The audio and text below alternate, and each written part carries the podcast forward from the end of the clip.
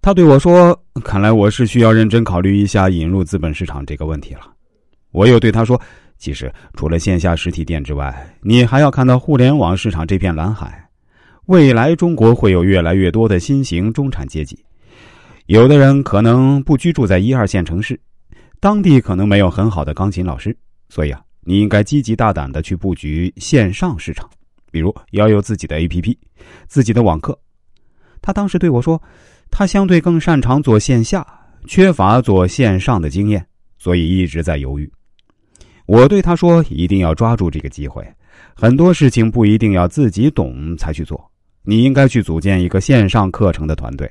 所以说，去寻找资本市场的帮助也是很有必要的。”他回答说：“行，那我就认真考虑一下。”在这里需要插一句啊，当时智能手机刚刚普及。但这种趋势已经是不可阻挡了。这位谭先生也花费了大量的精力在布局线上钢琴课程，现在也做得风生水起。到去年为止啊，他线上课程的收入已经正式超过线下收入了。我又非常诚实的对他说：“关于同性恋方面呢，说实话我了解不多，所以没法给你特别多的建议。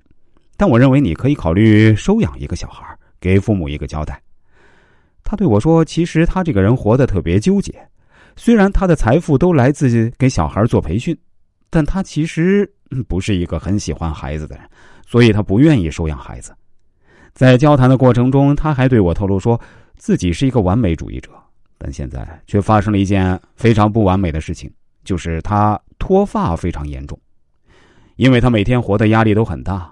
说出来，可能很多人都不会相信。他现在每天都要去彩票店里买一张彩票，当然不是为了要中个五百万什么的。他在二十岁的时候就挣入了人生的第一个五百万。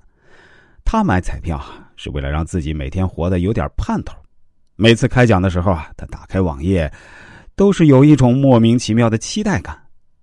对于这种高收入、高颜值、高能力的人，居然也有焦虑，我当时啊不是特别能够理解。但我后来想了一下张国荣的人生经历，也就慢慢理解了。我对他说：“其实你可以换一种方式，不必每天去买彩票，你可以每天买一瓶茅台酒。如果你能坚持几十年，那茅台的增值可就非常可观了。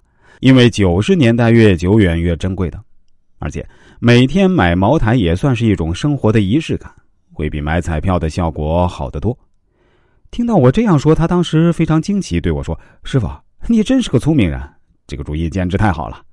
我从明天开始就照着做，啊不，我今天就开始做。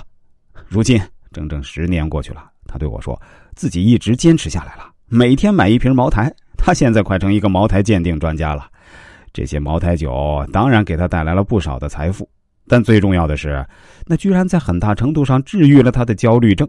他现在的精神状态啊，比以前好多了。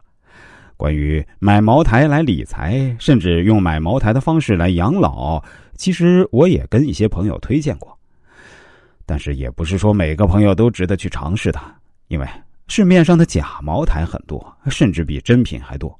如果您没有这方面的鉴定知识，或者这方面的人脉关系，再或者说家里没有足够的空间来储存，还是不值得推荐的。否则，家里的孩子调皮捣蛋，把你多年的心血给毁了，那你就欲哭无泪了。